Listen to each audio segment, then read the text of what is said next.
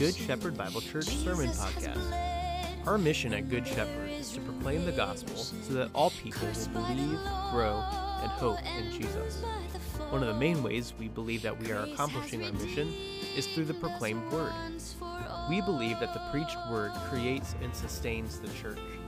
Our desire is to preach Christ crucified for you, which means we hope that Jesus is the substance and hero of every sermon and that Jesus is preached into the places of sin and brokenness into our hearts.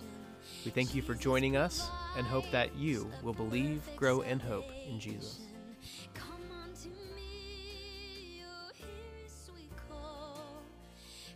A brief survey of the theology of Job's so called friends. Now we get the task of simply going uh, kind of section by section. And I'm, I'm going to be honest with you again. I'm I'm going massive section by massive section, um, and I'll try not to scare you like I tried to calm your fears. Uh, I, am going to go briskly. There's much more here that we could possibly chew off, uh, but I also want to be respectful of your time.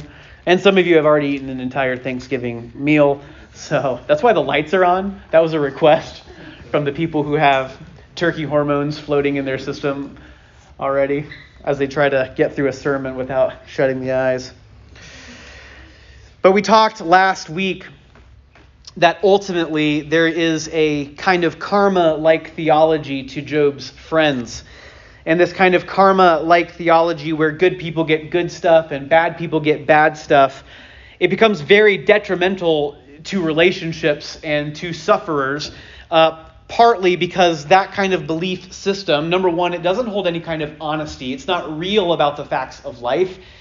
There are good people who get bad things. There are bad people who get good things. We can see this around us. In fact, that's part of the uh, questions that the proverb uh, writer has, uh, Solomon has for God. Why do the wicked prosper? They have no honesty, but also they have no sympathy. They can't relate in any sort of way towards a sufferer. Why? Because I have this elevated status, because I'm a good person and I've mastered my life, and so I get really good things, and I have nothing to say to you down there from my position. And ultimately, they have no compassion. There's no listening. There's no hearing. There's no real concern for the state of that person. Really, uh, it kind of is a kind of dictation where they're telling you what's up. They're telling you how life works best. There's no opportunity for the sufferer to try to explain life. Uh, there's no compassion.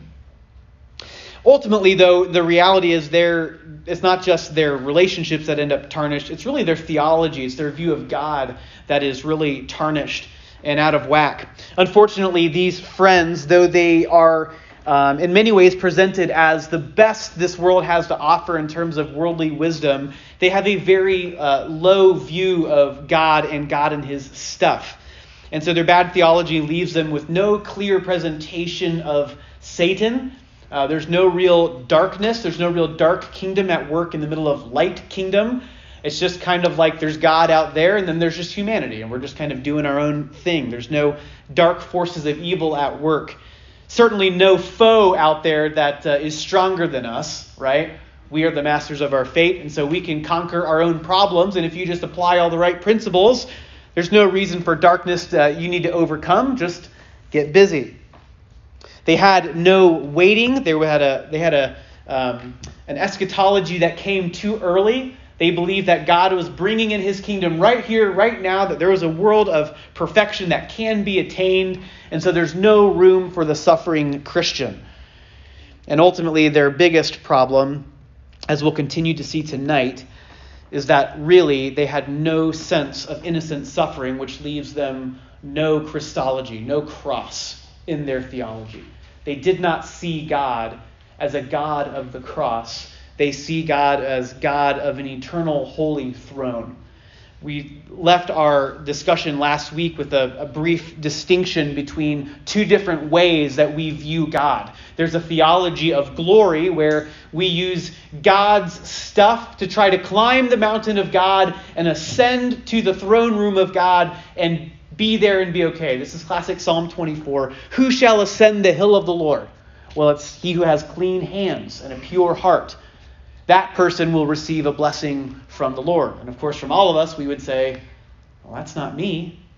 Is there another way where we can view God and still be right with God? So there's a theology of glory that uses God, His holiness, His righteousness, His perfection, His wisdom. We'll use that stuff and we'll try to climb up to God using it. The problem is we have no righteousness. The problem is we don't have the wisdom of God. We are not wise. The problem is we don't have the ability to morally, spiritually get to God on our own. We were dead in our trespasses and sins. Well, thankfully, that's not a proper theology. A theology of glory, using God's stuff to get to God, is not a proper understanding of God. What we read in the rest of our scriptures is really that God's theology, how we see God, is actually presented in the picture of the cross. It's the theology of the cross, not where man uses God's stuff to get to God, but God delights to use man's stuff to come reconcile himself with man. The symbol of Christianity is not a ladder like a theology of glory would indicate. The theology of the cross is iconed by a cross, a crucifixion, a life for a life. And this is what Job's friends clearly missed. They had no space for an innocent sufferer. So tonight we're going to look at clearly what not to say to a sufferer. Now I know, because we're Christians, we're going to get really big heads because none of us have ever said these things to a sufferer. I have. I've said just about every single one of these things to a suffering person. And I've put my foot in my mouth and I've kicked myself. Come on, why did I say that? Ultimately, we know that the only comfort we have in this life, what is our only hope in life and in death? That we are not our own, but belong to a cross. Our life is fixed in a cross. We are not our own, but have been bought with a price. We've been bought and now are not our own, but are our Savior's, both body and soul, through the purchase of a cross. But let's look at what not to say to a sufferer. We're going to meet Job's friend Eliphaz. We're going to go through his uh, little portion here, chapters 4 through 5, and I'm just going to kind of go section by section, and we're going to pick out what is Eliphaz trying to communicate. Ultimately, uh, there's three things I think Eliphaz is trying to say to Job. Ultimately, we know that Job gets around saying, You guys are no comfort. You guys are no help. Well, we're going to look at exactly what we need to hear as sufferers through this. The first thing Eliphaz wants us, wants Job to hear that you should never say, Stop being troubled. Stop being troubled. Then Eliphaz, this is uh, chapter 4, verse 1. Then Eliphaz the Temanite answered and said, If one ventures a word with you, will you be impatient? Yet who can keep from speaking?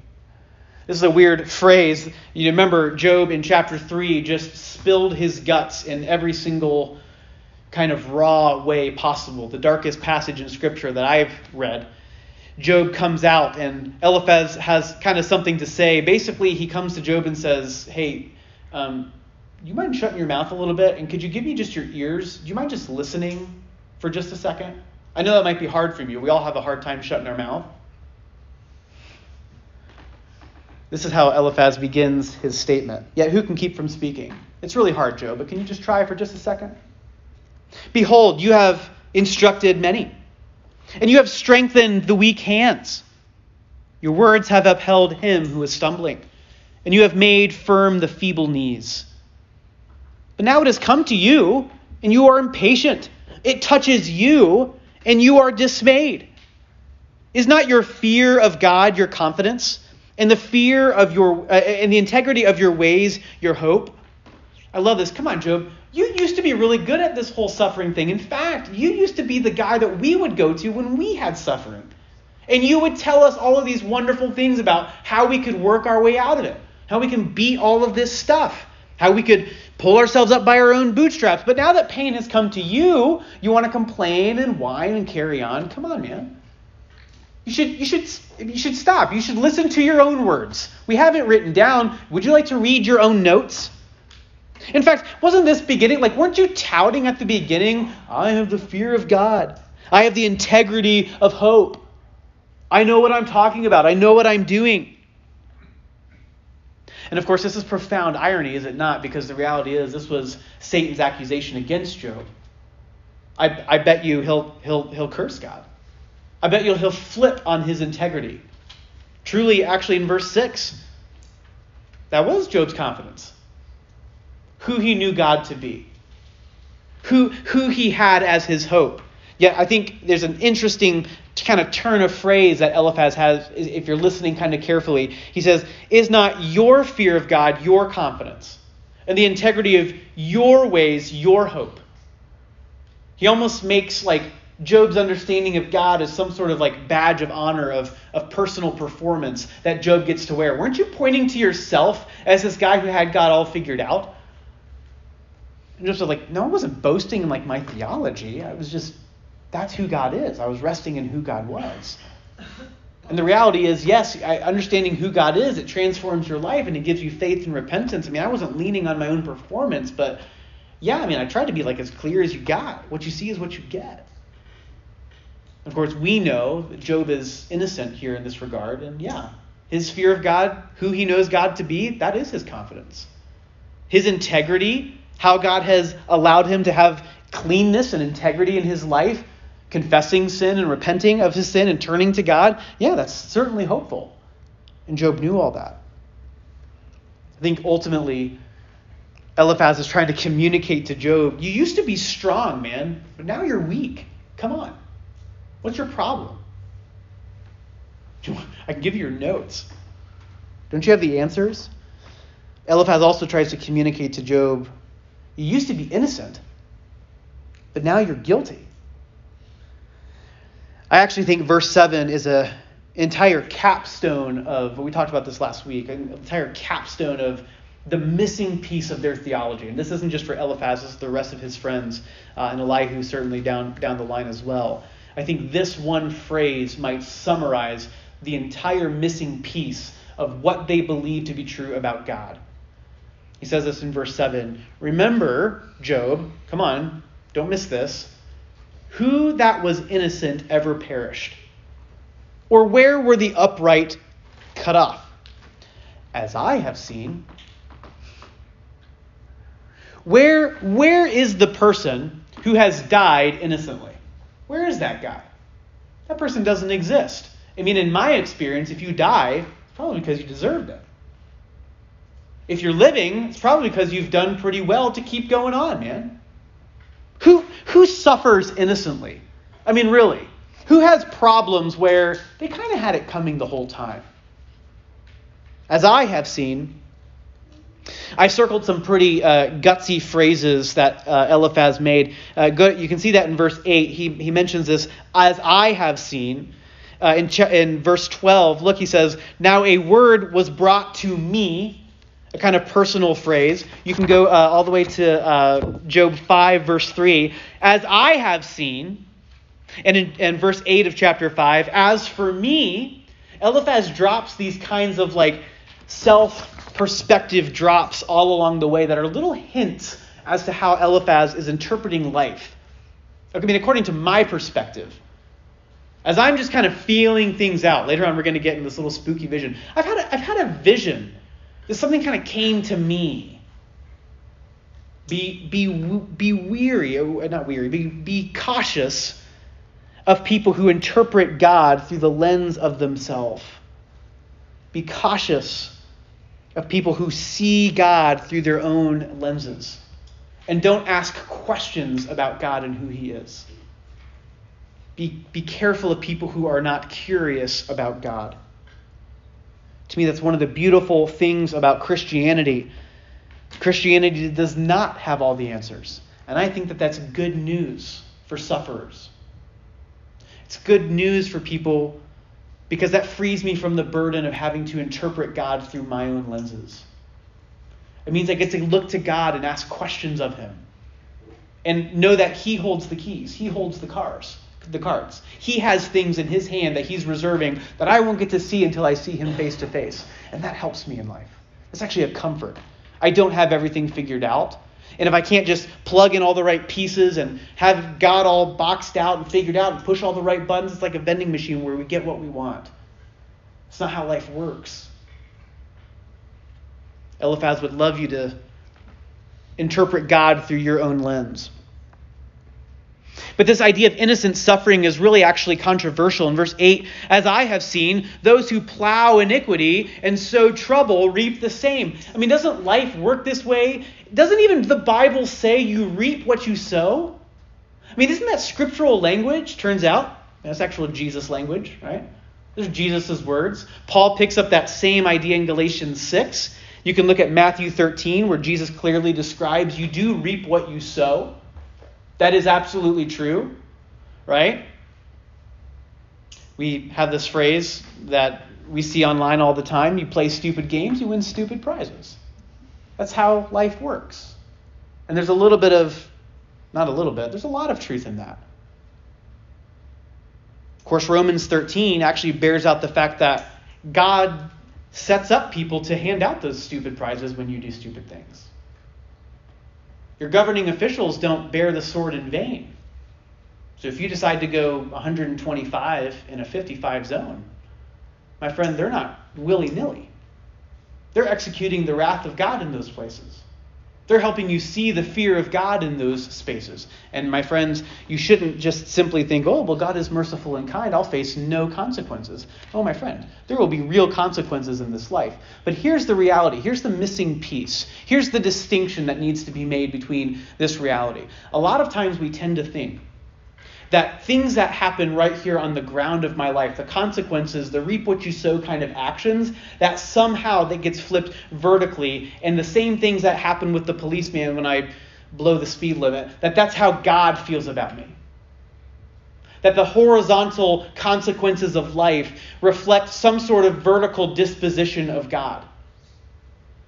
That when I mess up and don't do things right at home, and when my spouse gets upset, or when things break down because I'm, I'm foolish in my home and I don't do what I'm supposed to do relationally, and life is harder and life doesn't work out, that somehow things have also changed with God.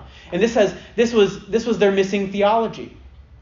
There, there is no such thing as an innocent sufferer. You get what you pay for. And this works into its relationship with God.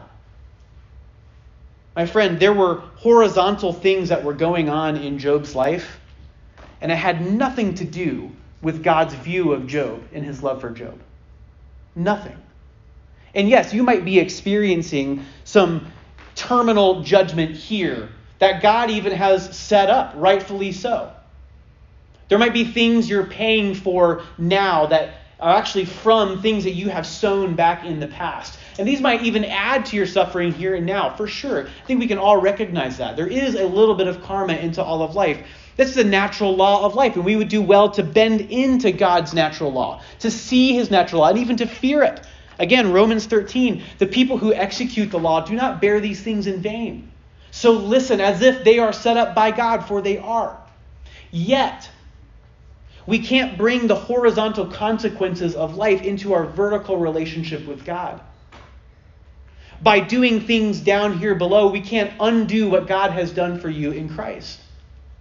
Just because we have things in Romans 13 that talk about the law and people who have been executed, or uh, people who are executing the law even for God, that doesn't hijack Romans 8.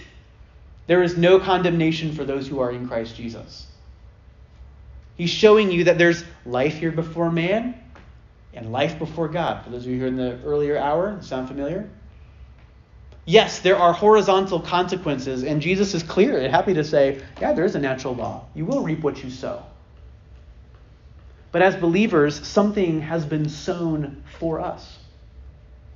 There has been a seed that has already brought forth an eternal reward, an eternal fruit for us. And that, my friend, cannot be taken away. And so you shouldn't see things going on in this life as directly translatable to how God views you. That picture has already been settled in Christ. That score has already been settled in Him. Eliphaz cannot comprehend that. He can't comprehend somebody suffering in the place of someone who rightfully deserved to suffer, an innocent sufferer. There's no active substitution in Eliphaz's mind. It's simply law. You get what you get. Job doesn't buy into that. I'm, I'm righteous. I didn't do anything. This is innocent suffering. There's something else going on here. Verse 9 By the breath of God they perish, these bad people, and by the blast of his anger they are consumed. The roar of the lion, the voice of the fierce lion, the teeth of the young lions are broken. The strong lion perishes for lack of prey, and the cubs of the lioness are scattered kind of interesting stuff. He actually plays on different aspects or different stages of a lion's life and uh, developmental stages, and still shows that at the end of the day, as strong as you were throughout different stages of a lion's life, you get to the end and the lion's teeth falls out and the lion dies. You get what you get. If you're a lion, you better hope that you've been stocking up your stuff. So that when you don't have teeth, you still have something to numb on. You were innocent, but now you're guilty. What's your problem, Job? Can you stop being troubled? Can you stop whatever you're doing? Can you just stop it? What not to say to a sufferer number two stop being foolish. Stop being foolish. You're not wise, Job. You're not seeing this wisely. You're seeing this as a fool. He makes it very clear that there's a kind of deservedness that people have to have in order to get into heaven. Only wise people deserve heaven. Only people who get to heaven are people who have been able to figure life out, have the skill to get life done. And how do you get that skill? Well, my friend, you have to have a dream. God has to talk to you in private.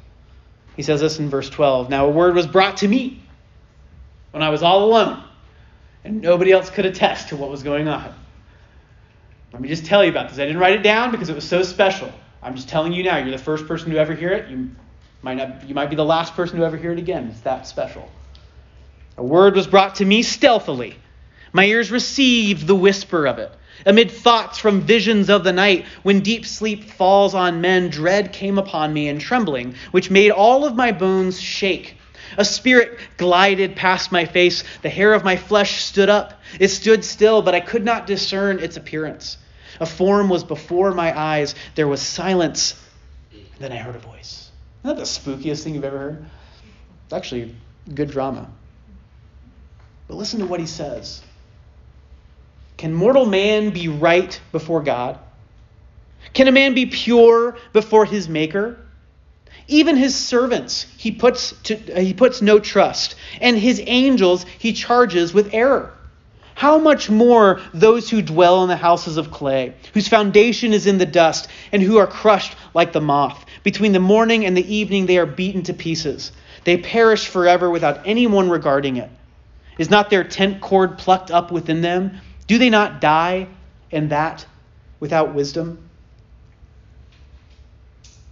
He uses this spooky vision to try to highlight that there are those who can make it, there are those who don't. And if you're curious as to whether or not you're one of those people who have the wisdom, just know that sometimes even angels don't make it. And sometimes really strong other kinds of people, they don't make it either. And so you really have to be this special kind of wise person like me to be able to have this kind of vision and know the wisdom of God and to have all the secret sauce that God gives to you and requires of you. And you got to go do it. Joe, man, what is your problem? When are you going to have a spooky vision? When are you going to be told the secret things of God? When are you going to have everything you need to figure your life out? What Eliphaz is saying is there's a sense to which it's mostly true, scarily enough. Those questions, it is a haunting question, is it not? It's a real question that lingers in our minds, that lingers in every person's soul. Can mortal man be right before God? Can a man be pure before his maker? The only thing is, we're arguing that with like not a lot of clarity apart from Jesus. Eliphaz thinks he's figured it out. Eliphaz is saying, like, I've got that. He has confidence that he's the one who's been able to make it. Job, yeah, we're kind of waiting on him. He's got to get over this suffering thing. I think once he figures that out, maybe then he can have a spooky dream and he can move forward with his life. Only the wise people get to heaven. And Job, man, only the fools live like hell. So call now, Job. Chapter 5, verse 1. Call now. Is there anyone who will answer you? To which of those holy ones, those angels or really special people, to who of those will you turn? Surely your vexation kills the fool, and jealousy slays the simple. Surely, surely your suffering is killing you, you foolish person. And surely your jealousy of what I have is messing with you.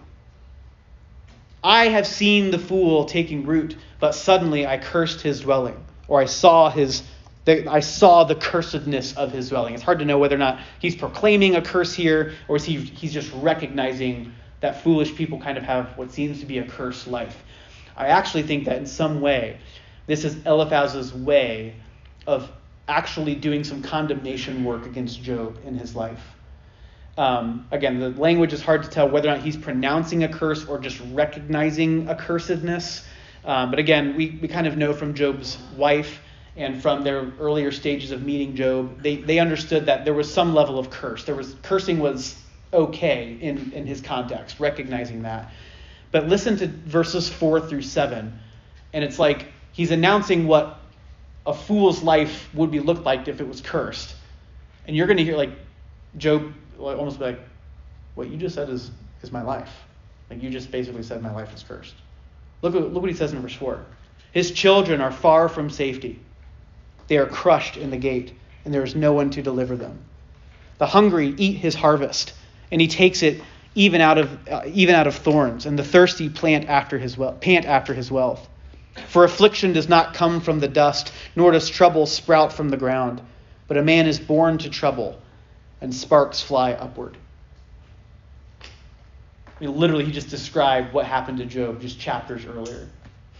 His children get crushed, all of his crops pass away. He sits in dust, and as he sits in dust, it's like as the sparks fly upward from, from the ground, fighting gravity, so is a foolish person fleeing from the normal laws of life. And Job's like, nice, thanks. I'm, you know, I can hear you. Like, you know, I can, I hear you. Only the fools live like hell, he's saying. Those people who can't figure out life, those are the foolish people. Job, pretty clear, man. It's pretty obvious. You're on your way. So, what possibly could be Eliphaz's solution, right? It's like he's made all of this very clear. He's laid it out. All right, Job's an idiot. Job's a fool. He can't do life right. He's not going to get to heaven. He doesn't have the secret wisdom stuff, right? He's clearly troubled. He's not moving closer towards away from that stuff. He's moving closer into it. What's his problem? What is Eliphaz's solution? Well, he was serious. Well, Job, come on, man. Stop being hopeless. Stop being hopeless. Be hopeful.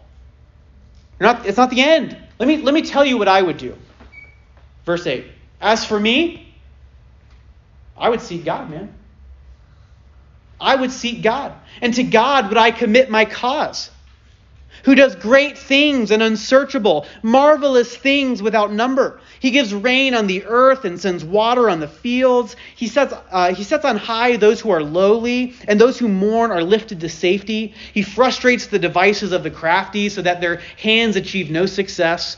He catches the wise in their own craftiness, and the schemes of the wily are brought to a quick end. They meet with darkness in the daytime and grope at noonday as in the night. But he saves the needy from the sword of their mouth and from the hand of the mighty.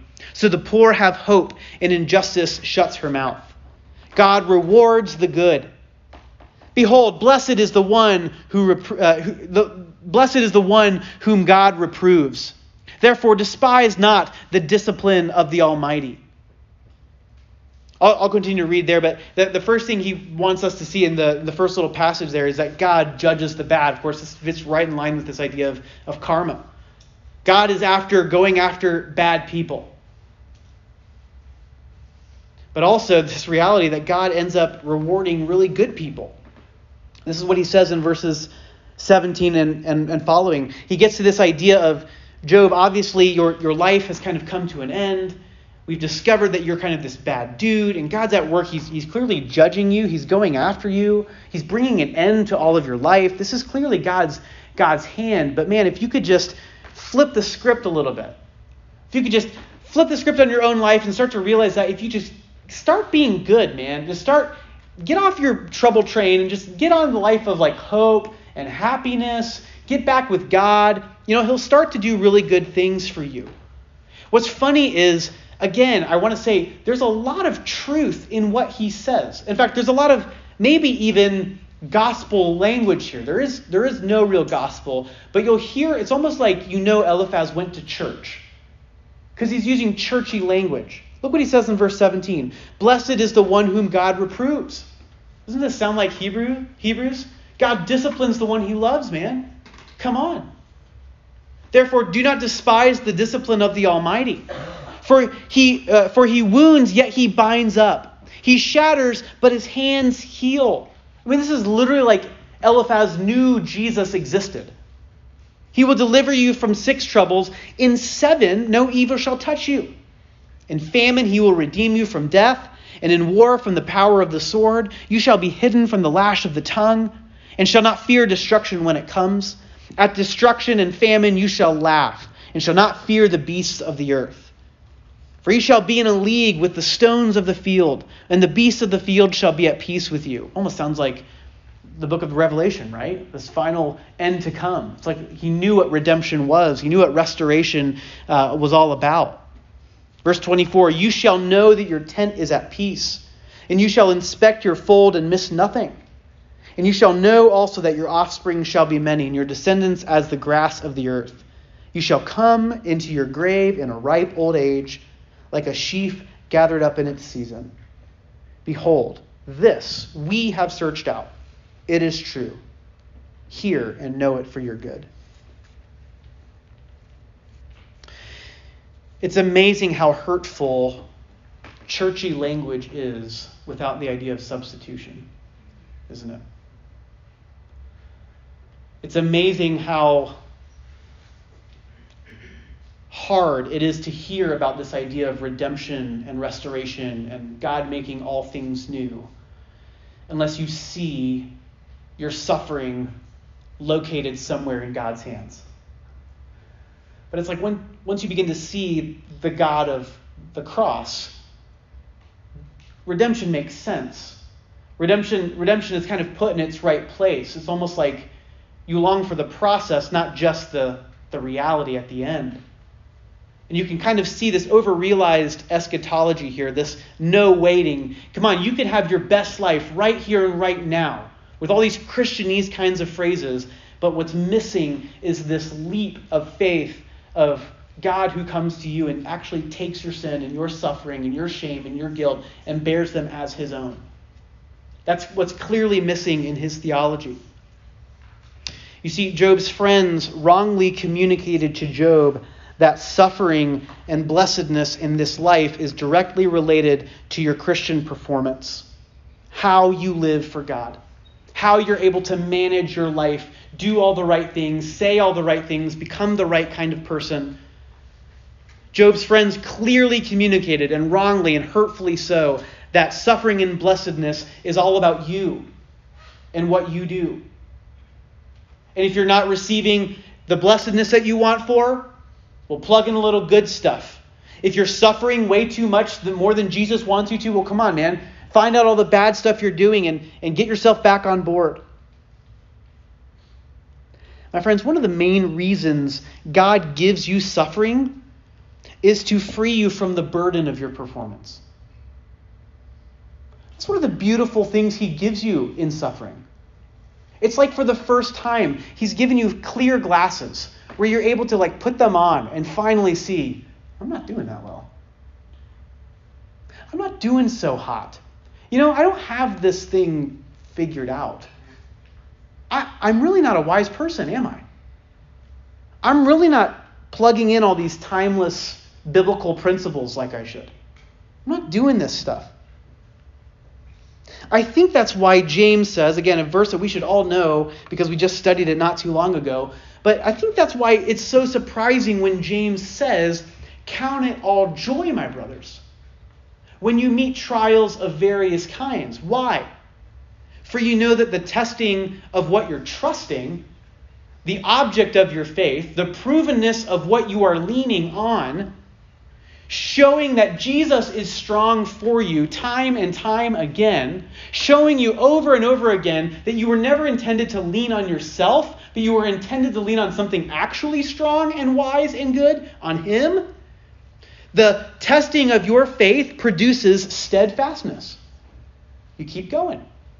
Why? Because Jesus was strong for you. It has nothing to do with you and your performance. You're trusting in His righteousness, and that allows you to be a little bit more enduring in whatever you're going through. And let steadfastness have its full effect, that you may be perfect and complete, lacking nothing. Let the suffering keep doing the work. Let it keep working on you until you have nothing except Jesus to hang on. And you know what you'll find at that blessed moment? A reason to celebrate and have joy. All you have is Jesus, and that is enough. All you have is Him and His record, Him and His suffering, Him and His righteousness, Him and His atonement. You have all of that stuff, and you find yourself perfect and complete, lacking in nothing. So, my friends, count it all joy. Isn't that surprising? That is totally opposite of Job and his friends and, and what he would recommend. Here's, here's something that Job teaches us. Though you have trouble, and it may be from God, I'm happy to recognize that. Though you have trouble from God, that doesn't mean you're in trouble with God. Though you have trouble from God, I'm happy to recognize that God is sovereignly working things out in your life, even giving suffering to his children so that he may knock out all the props from underneath us and we might fully rest on Jesus. I'm fully happy to think through all of that and rest in that. And that, like to me, that works with God's sovereignty and even his goodness attached to that. It's fine. Still makes me a little bit uncomfortable, but I'm not God, so it's good news. But just because we have trouble from God, it does not mean that we are in trouble with God. Jesus has taken all of our trouble on himself and he has paid the punishment. You are not being judged by how you suffer or don't suffer for God. God is casting you through your suffering on the only hope you have in your suffering, the fact that it's his suffering that sets you free. Job's friends wrongly communicated that hope in God only looks like happiness and blessedness. Job's friends wrongly communicated that hope in God, trusting in God, placing your faith in God, being perfect and complete, lacking nothing, even while tears are rolling down your face, they wrongly communicated that that kind of hope is looks only like happiness and blessedness. A good uh, friend and um, teacher, um, Chad Bird. Some of you guys know Chad. Uh, you know he's had a, a rough year. His son was tragically um, taken this year, uh, just a couple months ago, at a, at a hiking trip. Uh, his son was in the Naval Academy. They were on a hiking trip, and his son um, fell off a waterfall and um, was taken taken to Jesus. And this all happened this year, and he's been processing that. Um, he put on Facebook today, and I'm happy to share, and I think this is rightly true. Amens, anger, and anguish swirl inside the faithful. And God, because of Christ, will accept them all. Amens, anger, and anguish swirl inside the faithful. And God, because of Christ, will accept them all. And my friend, the only reason that God accepts this is because God Himself wrestles with this reality, because He too suffered. He, he too knew what it meant to tragically and suddenly lose a friend. Did He not stand at the grave of His friend and weep? Did he not look to God and say, Father, let this cup pass from me? Did he not, out of the anguish of his soul, make prayers of amen for you and for me? Oh, my friend, he did. And so now he is before the throne taking your prayers and perfectly and in a high priestly way, without sin, righteously, with his wounds of his suffering, is now praying for you and praying with you, with your amens and with your anger, with your anguish and your grief. And my friend, God hears them. The famous hymn says, He cannot turn away the presence of His Son. The Spirit answers to the blood and tells me I am born of God. My, my friend, He hears you. He hears you on, on account of His own suffering. The only hope we have ends up looking like foolishness. It's the cross. Your life taking this shape by virtue of your suffering is actually more evidence of God's loving presence and his commitment towards you. Your suffering is not this, this picture from God that he's moving away from you. Your suffering actually might reflect God's suffering in a way that actually is, is, is helpful and encouraging.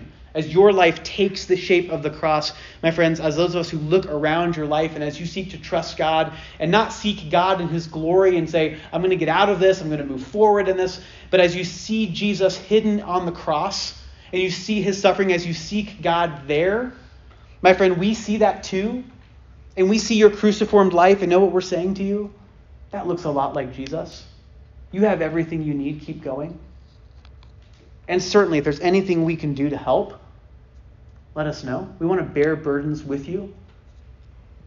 We don't want to speak bad news to you like Job's friends. We want to speak the gospel of his suffering for you. Will you let us into your life? Some of you know people in this room who are suffering in big ways. In big ways. And one of the biggest things I think they can hear is this idea that what they're facing here and now, the consequences of life, maybe it's their consequences or other people's consequences that they are trying to bear themselves under. There's also guilt and shame attached to that. And what they need to hear more than anything is that these horizontal consequences have nothing to do with God's vertical perspective of who they are in Christ. In fact, these things actually might be a little bit of a, of a reflection of what God intends to do in them because of Jesus' suffering. His presence is real in their life. It's working. He's there. His promises are there. And his family is there as well. Let's pray.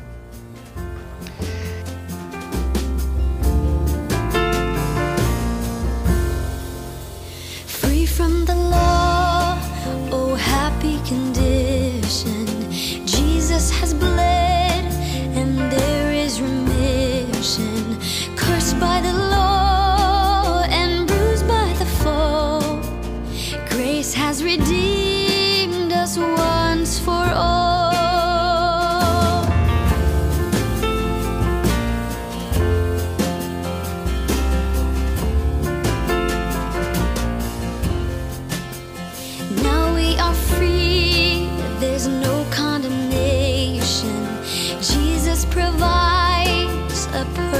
salvation.